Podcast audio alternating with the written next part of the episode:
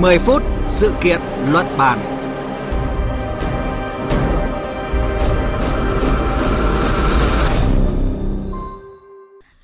Kính chào quý vị và các bạn đang nghe chương trình 10 phút sự kiện luận bàn của Đài Tiếng Nói Việt Nam. Thưa quý vị và các bạn, sau gần 3 năm kiên định thi hành chính sách Zero Covid, hôm qua thì Trung Quốc đã đánh dấu kết thúc hơn 1.000 ngày đóng cửa hoàn toàn biên giới để chiến đấu với dịch bệnh Covid-19. Theo đó thì nước này dỡ bỏ các yêu cầu kiểm dịch đối với du khách quốc tế, hạ cấp độ chống dịch để chuyển sang giai đoạn sống chung với virus. Tuy nhiên, giai đoạn mở cửa diễn ra đúng vào thời điểm dịch đang bùng phát mạnh tại Trung Quốc. Theo ước tính thì mỗi ngày nước này ghi nhận hàng triệu người mắc COVID-19.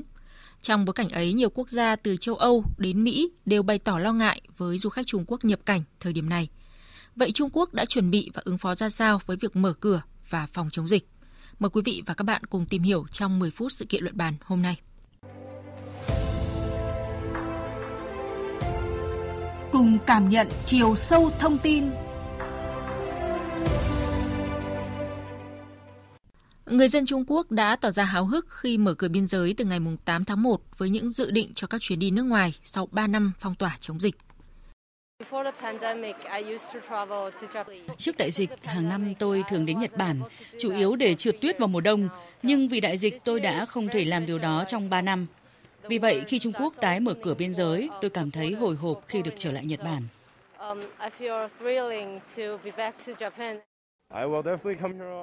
Tôi chắc chắn sẽ đến Hy Lạp thường xuyên hơn vì tôi có một ngôi nhà nghỉ dưỡng ở Glyfada, ngoại ô Athens. Các chuyến bay trực tiếp giữa Trung Quốc và Hy Lạp rất thuận tiện, nên tôi sẽ là vị khách rất thường xuyên. Cả nhu cầu đi lại trong và ngoài nước ngay lập tức tăng cao ngay sau khi Trung Quốc ra thông báo về việc mở cửa biên giới. Ở một góc độ khác thì à, diễn biến dịch COVID-19 ở Trung Quốc được nhận định là đang ở giai đoạn khó khăn nhất và việc hạ cấp độ chống dịch và mở cửa biên giới hiện nay trong bối cảnh kỳ nghỉ Tết Nguyên đán sắp đến cũng đặt ra nhiều vấn đề với quốc gia đông dân nhất thế giới này. Để tìm hiểu rõ hơn, chúng tôi kết nối với phóng viên Bích Thuận thường trú Đài Tiếng nói Việt Nam tại Trung Quốc. À, xin chào phóng viên Bích Thuận. Có thể nói là Trung Quốc mở cửa trong giai đoạn khó khăn nhất của cuộc chiến chống Covid-19 khi mà nhiều địa phương đang ở giai đoạn đỉnh dịch. Vậy à, việc mở cửa và phòng chống dịch sẽ được thực hiện song song ở Trung Quốc như thế nào? Nhất là trong bối cảnh mà chỉ còn ít ngày nữa là đến Tết Nguyên đán với đợt xuân vận dự kiến sẽ có hàng à, tỷ lượt đi lại à, nội địa tại Trung Quốc thưa chị. À, vâng, xin chào chị Thanh Huyền và quý vị thính giả. Như chúng ta đã biết thì Trung Quốc bắt đầu nới lỏng kiểm soát COVID-19 từ ngày 11 tháng 11 năm 2022 với việc công bố 20 biện pháp tối ưu hóa phòng chống dịch. Tiếp đó chưa đầy một tháng sau, vào ngày 7 tháng 12, Trung Quốc tiếp tục công bố thêm 10 biện pháp mới, trong đó đáng chú ý nhất là cho phép những người bệnh nhẹ và không triệu chứng được cách ly tại nhà và loại bỏ phần lớn mã QR y tế vốn là quy định bắt buộc đối với hầu hết các địa điểm công cộng, đánh dấu việc Trung Quốc đã sẵn sàng cho người dân sống chung với COVID-19. Trong một thông báo đưa ra vào đêm muộn ngày 26 tháng 12, Ủy ban Y tế Quốc gia Trung Quốc tuyên bố hạ cấp quản lý COVID-19 và bỏ cách ly tập trung đối với người nhập cảnh, tức mở cửa biên giới từ ngày 8 tháng riêng. Do thời điểm nới lỏng chống dịch chỉ cách thời điểm mở cửa biên giới chưa đầy 2 tháng, đặc biệt lại vào đúng lúc diễn ra cuộc đại di chuyển mùa xuân còn gọi là xuân vận ngày dịp Tết Nguyên đán, nên đây cũng là lúc dịch bệnh bùng phát mạnh ở Trung Quốc. Dự kiến sẽ có khoảng 2,1 tỷ lượt người tham gia vào đợt di chuyển này, tăng gần gấp đôi năm ngoái.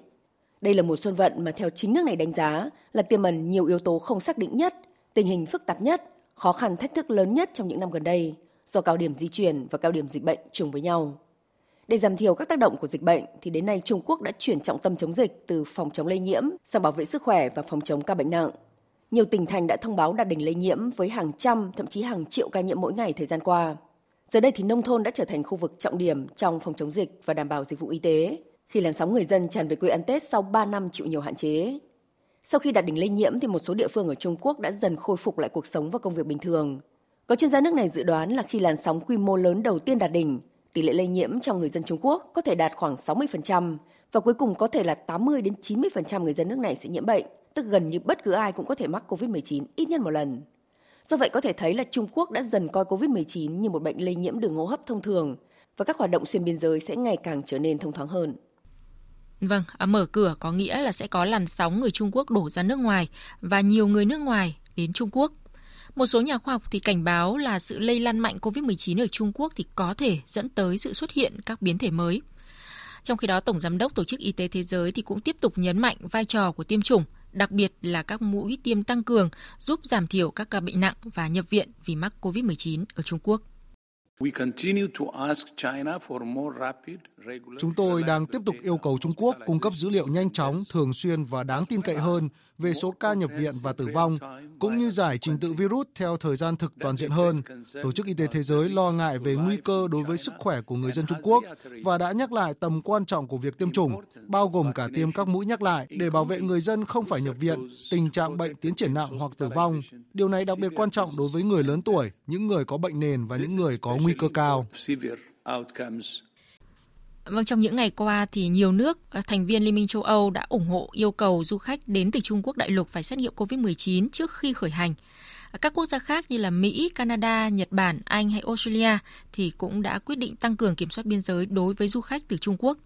À, trở lại cuộc trao đổi với phóng viên Bích Thuận, à, thưa chị, vậy thì Trung Quốc đang phản ứng như thế nào và có cái sự phối hợp ra sao với thế giới trước các mối lo ngại này?